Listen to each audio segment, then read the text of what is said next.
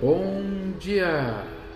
Estamos aqui de novo para passar para vocês a pérola das informações para médicos e não médicos, mas no sentido sempre de trazer uma contribuição a todos vocês para poder entender um pouquinho mais essa dinâmica que é a nossa doença.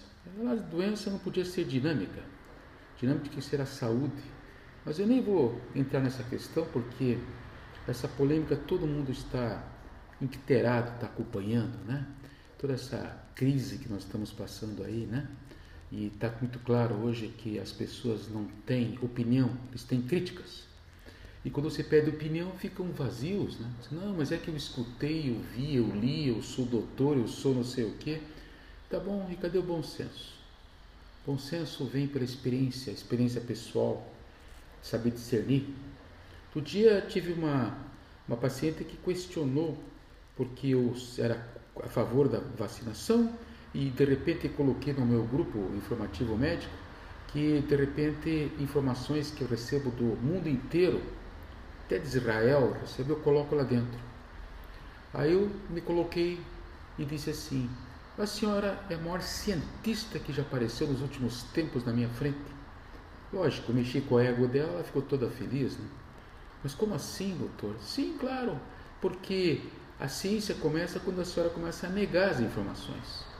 E quando a senhora começou a negar as informações, a senhora começou a ter um critério de verdade, que foi aconteceu com quando se descobriu o buraco negro. Ciência é negar. P mais N igual a Q. O P mais Q igual a N. Tem que negar. Um, cada um deles para se chegar a uma conclusão. Então aqui não tem certo e tem errado. Aqui tem bom senso. Neguem para poder enxergar. Tá? Então, é, nesse processo eu vou agora é, é, entrar no mundo, tá? No entrar no mundo do positivo e do negativo, da polarização na medicina, né? Aqui nós sempre convido para estar aqui comigo, mas hoje Hoje o assunto é mais para Cacá. A Cacá ela está entrando no mundo da polarização. Então já entendeu que tudo é positivo ou negativo e que esse positivo pode ser positivo mais positivo e pode gerar o negativo. Então é como se fosse uma fórmula matemática mesmo, né? Ou o próprio negativo, né? Que se consome em si e de repente se separa desse positivo e vem a morte. Então, nós estamos fazendo um curso agora justamente sobre isso, sobre essa separação da polarização do positivo e do negativo, e de repente o homem tem ciclos. Esses ciclos são ciclos de 7 em 7 anos, são de 11 em 11 anos e são de 18 em 18 anos. Eu, pessoalmente, estou fechando um ciclo de 66 anos de idade. Então, dentro desse processo, eu hoje sou um velho envelhecido ou velho. Né? gostaria de ter negado isso tudo, lutei muito para não chegar nesse ponto, mas até que eu estou inteirão, você não acha, Cacá? É, mais ou menos, né, pô? Mas o cara que olha para tua cara percebe que você está bem velhinho assim. Mas muito obrigado pelo elogio, viu? Você é maravilhosa, Cacá. Mas você tem razão. As pessoas não se enxergam. Estou começando um novo ciclo, tá? E no novo ciclo eu tenho que fazer o meu papel, meu papel de Senhor velho, de idade, sábio, tá? Não preciso ficar sair correndo por aí e nem entrando em grupos fazendo discussões, é, principalmente com os acultos. Você sabe o que é um aculto, Cacá? Não, pô, eu sei que é um culto. Aculto que é contra a cultura. Aquele cara que se tenta explicar o que, que tem de cultura, ele pega e nega, diz que não precisa daquilo, que ele é autossuficiente e o que ele está fazendo é suficiente. E ainda por cima se dá o direito de perseguir, como no caso do, da história do, do, totalitarismo no mundo. E pô, você tá que tá hoje, hein? É, Cacá. Tem dia que a gente tá assim, né? É mais espetante. Então, não fugindo disso, tá? Desse, dessa realidade, é, a gente acaba caindo sempre na, na questão médica, né? E acaba virando uma questão política mesmo, né? O que, que tem de medicina atrás disso aqui? Vocês têm algumas realidades que eu vou entrar de cabeça agora nos próximos podcasts. Tá? Vocês têm, a, opção, única opção que vocês têm é desligar para não escutar tanta besteira. Certo, Cacá? É, nós vamos te aguentar um pouquinho, pô, vai, continua. Cadê as outras meninas falando isso? Ah, a Mimi foi viajar. A Dadá e a Bebru estão trabalhando aqui numa condenada. E você, eu estou aqui para. Sabe como é que é? Você não fica sem plateia, né? É importante escutar todas as besteiras que você fala aí. Então, nós temos no foco agora, na realidade, de duas frentes, tá? Uma é a visão da medicina chinesa, do Yin e do Yang. Tá? Essa é a visão. E a segunda, fazendo uma adaptação a isso, a realidade dos tóxicos ou da toxicologia dentro da medicina e dentro do processo do câncer. Porque nós estamos falando, então vocês não se perceberam, nos últimos podcasts, e que não foram poucos, sobre câncer. Lógico que isso é uma fartura de, de informações, é uma loucura, mas eu quero passar para vocês, gente, o que é básico. Tá? Eu quero deixar isso presente para vocês, para vocês começarem a mudar um pouco a visão das coisas. Tá? Vocês não são nenhuma máquina. Vocês não são um, um, um aparelho que quando gasta as rodanas, tem que jogar fora ou arrumar, ou trocar as rodanas. Vocês são autocuráveis. Vocês têm um processo dentro de vocês de autocura. E aqui que entra essa visão da genética atualmente, da epigenética, e a visão da medicina chinesa, que é da, do Yin e do Yang. Então, qual que é a relação do Yin e do Yang? É uma relação entre o positivo e o negativo. O Yin é sempre negativo, o Yang é positivo. Tá? Acontece, gente, que o Yin é a base, é a essência, é a comida, é a alimentação, é o sono, é o sol, é essa relação com as pessoas, é a, é a falta de alegria, o excesso de mágoa, sentimento de frustrações. Esse é Yin. E olha, se vocês forem ver na literatura, vocês acabam chegando no Jung, que falava que não conhecia nenhuma paciente dele que tivesse câncer que não fosse uma deprimida. E ele mandava essa paciente lidar com a porta. Olha que sábio aquele homem, né? Por isso que hoje em dia, até nos centros espíritas, viu, Cacá? É, você, eles idolatram esse homem como se fosse um, um espírito de luz. Como se fosse, não, ele foi. Só que ele tinha tanto medo na época desse totalitarismo, sabe, que anda rondando de novo por aí, que ele não podia abrir a boca. O homem tinha aqueles sonhos, ele descreveu, descreveu 1.400 sonhos escritos, tá? E nesses sonhos ele tinha contato lá com os, eu interior dele, com os deuses interiores dele, e de repente ele tinha as visões. E dentro desse processo meditativo visual, ele acordava de noite e escrevia o que ele via. E o que, que ele viu? Ele chegou a ver, tá, numa viagem dele, um mar de sangue no mar que ele estava atravessando, indo lá para o Oriente. Ah, o cara foi muito Oriente, né? Só que não abriu o jogo. O Hitler ia fazer ele de pizza. E a família inteira.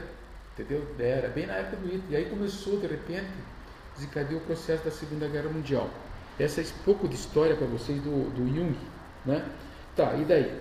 E daí que vocês têm algumas características no rosto das pessoas. Você acredita nisso? O paciente diz para mim quando ele entra, eu fico só olhando, eu escuto, mas eu não posso falar, né? Certo? O cara vai se ofender. E a mulher, então, elas se acham todas bonitinhas e todas bem coradas e bem. Tem aquelas bases que passam, né? Tudo cheio de metal pesado, metal tóxico, né? Mercúrios. É, bom, depois eu vou falar sobre isso se vocês assim quiserem. É, então você, por exemplo, vê o rosto de um paciente tipo é, que tem muito IN, muito negativo. Um paciente IN negativo é o polo dos alimentos químicos tóxicos. É o alimento que, não, que você mastiga não produz evaporação, não te produz energia imediatamente pela mastigação, que é o produto do IN que evapora, que é o IAN. Então, toda gasolina boa transforma-se num gás que faz o motor funcionar.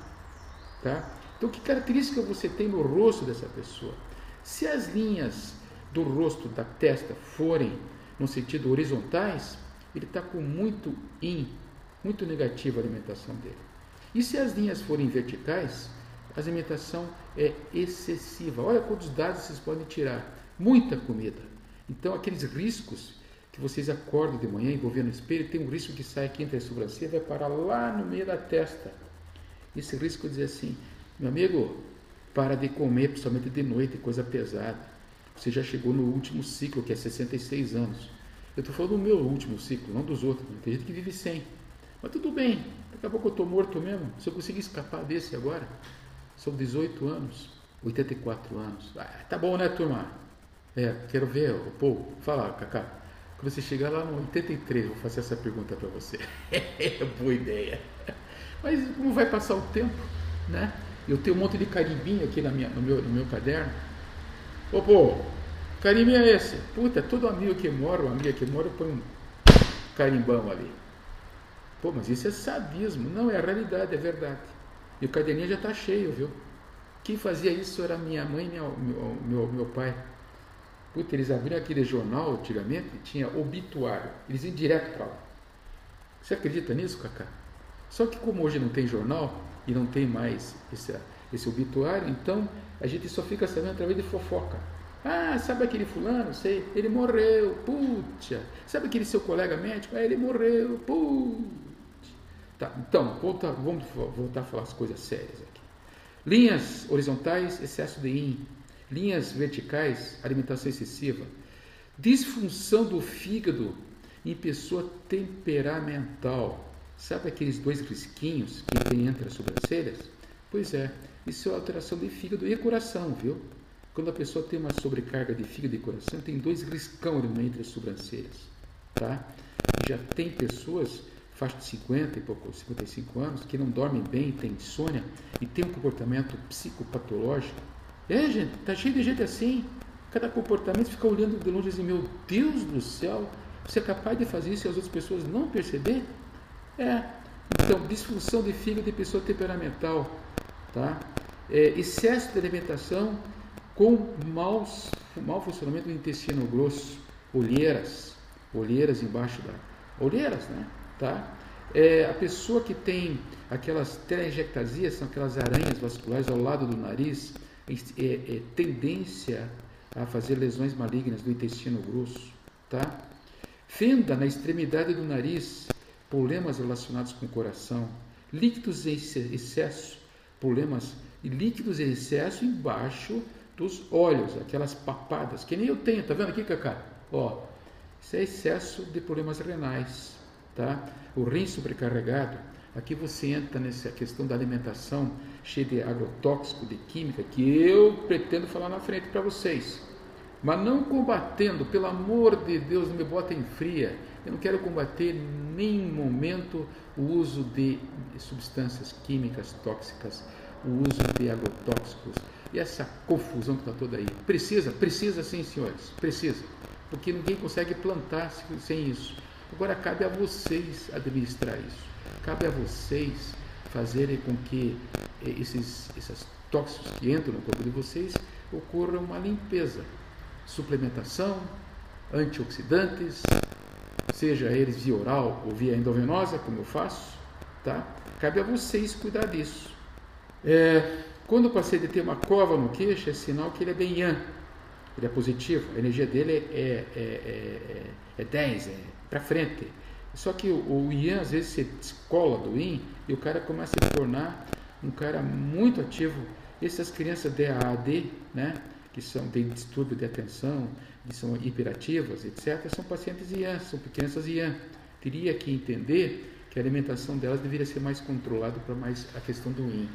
Bom, então se você pegar, por exemplo, algumas características do rosto, como já falei, o rosto do paciente IAN, ele é vermelho, as bochechinhas são vermelhas. E do IN é, é branco, é pálido. A cabeça é quente no indivíduo IAN. E no, no, no IN ele é frio. As mãos do, do Yin estão sempre abertas e as mãos do Yang estão sempre fechadas, como se fosse para trabalhar com alguma coisa. Tá? O, o, a pessoa Yang ela tem uma característica que ela trabalha bem da meia-noite ao amanhecer. E no período do, do, do quadro crítico se agrava é, nesse horário, mas da meia-noite ao amanhecer. E o período crítico também do quadro clínico se agrava do amanhecer à tarde no IN. Isso dentro da homeopatia também é um processo de miasma, né? Mas não importa para vocês, o importante é que são características da pessoa Yan, tá? E válido também para quando a pessoa está com saúde, tá? Ele tende a ter insônia nesse horário, das duas e meia da manhã em diante. Acorda, começa a estudar, começa a fazer os trabalhos, e aí durante o dia, na curva solar, começa a ficar mais cansado, tá? A voz do, da pessoa yin é débil, é fraca. A voz da pessoa yang é forte.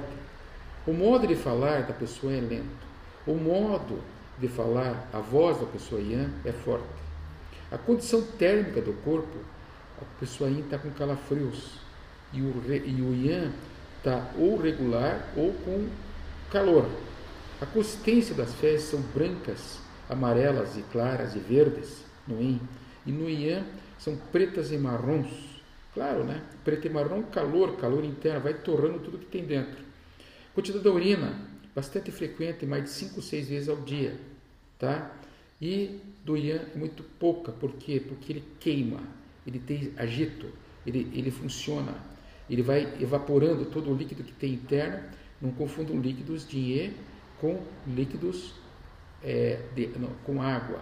A água é REM, líquidos de Yin é rim e baço pâncreas. Entendeu? Cada noção dessa tá, faz vocês terem é, uma noção dos pacientes. Por exemplo, a cor da urina é fina e clara no yin. No yang é densa, carregada e mais densa que a água. Né? É, então você pega a pessoa né, de noite com câncer de, de próstata, ele acorda quatro, cinco vezes para urinar de noite e muitas vezes com sintomas urinários, né? Câncer de próstata é assim. O cara nunca acordava para urinar de noite. Ele começou a acordar. Ele nunca gostava de tomar água, né? E continua não gostando de tomar água, tá? Mas ele acorda à noite para urinar. Então, isso é uma perda, gente. É um caminho para a doença se, se manifestar de uma maneira mais consistente. Porque antes ele tinha uma natureza ia, mal tomava água e mal fazia xixi. Tá? E de repente ele passou a ser mais in, mais negativos. A doença sempre está no in. A doença é no polo in. Vocês podem ver, pega uma criança com essas duas características, ou mesmo um adulto, quem que vai ficar doente antes? Quem que vai pegar coronavírus? Quem que vai ficar com pneumonite? Quem que vai ficar sujeito a esses metais pesados e tóxicos? Quem? É o in. É a pessoa negativa, energeticamente. Né? É, tem outras características também, a gente pode ficar falando até amanhã aqui, né? Tá? É, é, detalhes pequenos assim, né? Por exemplo, a boca, né? grande, aberta, mais para o yin, pequena, mais para o fechada. Então eu não vou entrar muito nessa parte aqui, porque não é o nosso objetivo, viu? O nosso objetivo é passar para vocês uma ideia que você é um ser em movimento. Tá? E esse ser em movimento, ele pode ficar mais yin, mais yang. E não é que você seja yang ou yin você é um ser em movimento. Então tem momentos que está mais yang, momentos que está yin. Mas a tua constituição diz para você o que, que você é. Então você é uma pessoa yang. E o outro é a pessoa yin. O equilíbrio é uma mistura desses dois. Tá? Então, e daí, pô? E daí que você quer chegar? Eu quero chegar ao seguinte. Mesmo uma pessoa que herdou dos pais uma genética muito boa, que tem defesa contra todas essas doenças aí, ela está sujeita hoje ao mundo externo. Tá? E esse mundo externo está cheia, cheio de substâncias que entram, penetram e fazem ciclos dentro de vocês. Ciclos de, de semanas a anos, de sete anos dentro do tecido adiposo que ficam lá e ficam liberando aos poucos todo esse processo tóxico para o sangue de vocês. Então, uma pessoa que era yang, tal, de repente começou a fazer doença yin, doença negativa, tá? Aí de repente isso é mais fácil tratar. Você ianiza ele, mas não se esqueça que o Ian ele vai inferir o processo respiratório, que eu considero a yoga muito importante, o processo de alimentação, que você tem que ianizar esse paciente, e o terceiro processo, gente, é o processo de limpeza desses agrotóxicos, metais pesados no sangue. Tá? Então, tá. Eu ainda vou voltar a falar sobre esse yin, sobre esse yang, da polarização, sabe? Mas nesse momento eu queria entrar e dizer para vocês que esse mundo é, da química no sangue hoje está muito bem estudado. Só isso que eu queria passar para vocês. Né? Então, nós temos agora uma história para contar para vocês que chama-se Os Disruptores Endócrinos. Tá? Disruptor endócrino. Pô, vai começar com os teus delírios? Cacá, eu tenho que falar essas coisas, Cacá. Tá? Isso aqui é coisa de, que a gente aprende na faculdade de medicina, de repente vai passar para os colegas, né? Mas vamos passar para vocês um termo popular, tá? Vocês têm substâncias químicas, tá? Que rompem o entendimento da tua bioquímica em relação às químicas que vocês estão sujeitos, tá? Então o que acontece? Vocês têm a entrada dessas substâncias em que é, vocês têm um efeito é, é, em que mimetiza. Sabe o que é mimetizar, Cacá? Não, não sei, pô, o que, que é isso? Eles imitam. Essas substâncias químicas, elas entram e imitam as substâncias, os hormônios que vocês produzem. Só que é tóxico, é químico. Então chama-se disrupção, disruptor. Ele quebra a real função desse hormônio que, está, é, que deveria estar atuando. Principalmente nesse caso é o estrógeno. Estrógeno que o homem e a mulher têm. E que é a grande causa do câncer, principalmente no homem. E na mulher, quando o câncer vem, eles o que, que eles fazem? Fazem um remédio que vai cortar cortar o estrógeno dela, porque eles sabem que esse estrógeno ele vai aumentando, ele vai fazer uma produção de substâncias tóxicas, o estrógeno, e que vai fazer o quê? Fazer com que as células malignas vão se proliferar. Então hoje você sabe que diminuindo os estrógenos, o, o, esse hormônio vai controlar essa situação de câncer. Ah, o câncer que a pessoa já fez diagnóstico, já fez química, já fez rádio, e toma às vezes durante 5 anos, 6 anos essa medicação, para o câncer não voltar. Então agora vocês estão sabendo que isso é muito sério e o nome disso chama-se disruptor endocrinológico para evitar o quê? Para evitar que vocês se transformem numa bola obesa, tá? Por desequilíbrio, tá? Desse estrógeno. Fala, Cacá. Bola obesa? Mas que falta de educação falar uma coisa dessa, pô. É, mas é verdade mesmo. Você pega todo mundo gordinho, redondinho, com aquela barriguinha típica, né? Tá? E de repente você chega a pessoa e a pessoa diz assim para você: Olha, eu agora sou outro homem. E eu, quando casei, era diferente. Saía, fazia exercício, fazia é, é, é, caminhada, saía com minha esposa, mas de repente veio as crianças e tal eu tive que me adaptar a isso e hoje eu, eu ajudo minha esposa a cuidar das crianças, ter meu chinelinho. Não, transar a gente não transa mais, né? Que tem minha paciência, tem três filhos, pô. Fique você cuidando do que vem aí. Isso é coisa que você fala, e, pô. Porra, uma besteira. Você está falando besteira hoje. Não, mas é verdade, né, Cacá? Porra, não é que aguente três. Tá três contra um, mas tudo bem. Fala, Cacá. Quer dizer que então você mudou teu comportamento? Foi. Foi isso aí mesmo mudei meu comportamento. Hoje eu sou outro homem. É? Sim, você acha que não vai ter consequência disso? Não, eu saiba não, estou feliz. Todos meus amigos estão tudo assim. Tudo gordo, barrigudo, em casa, cuidando das crianças e tal. Sabe? É mesmo? É, outro dia um amigo meu, Diego, ele pegou e, e se revoltou contra isso. Pegou, ele voltou. Pô, o cara é um atleta, pô. Você viu 1,90m, bicicleta escambau. Ele pegou, chegou em casa, você falou para a esposa, eu comecei a sair de bicicleta de novo. Tá. O que, que tem de errado nisso? Perguntou aqui a Cacá. Nada. Só que ele foi, foi que deu louco, né? Quebrou a clavícula. Caiu de bicicleta, quebrou a clavícula. Qual é a conclusão? Está mais em casa como nunca, como, como nunca aconteceu antes. Tá. Então, o que, que nós temos de realidade aqui? Nós temos o um mundo tá, da química. Eu só vou fechar agora esse podcast assim, tá? Uma chave. Com, de onde que vem esses disruptores é, do, do, do ambiente? De onde que eles vêm? Eles vêm de metais pesados, tá? E vêm de organoclorados, organofosforados, tá? Que são substâncias que são colocadas nos alimentos. Tá? Então, quais são os minerais? Vamos ver lá. Arsênico, vem em seguida o mercúrio, vem depois, na sequência, o níquel, alumínio, chumbo e cário. Oh, peraí, mas são seis só? Não! Tem aqui que você não tem ideia, mas essas aqui são as principais.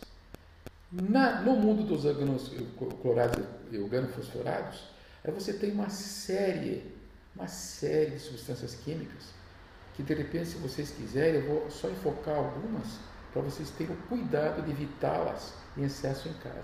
Vocês nunca vão conseguir evitar. Por exemplo, eu vou falar um pouquinho agora para vocês da dioxina, mas eu queria falar no próximo podcast, se vocês assim permitirem.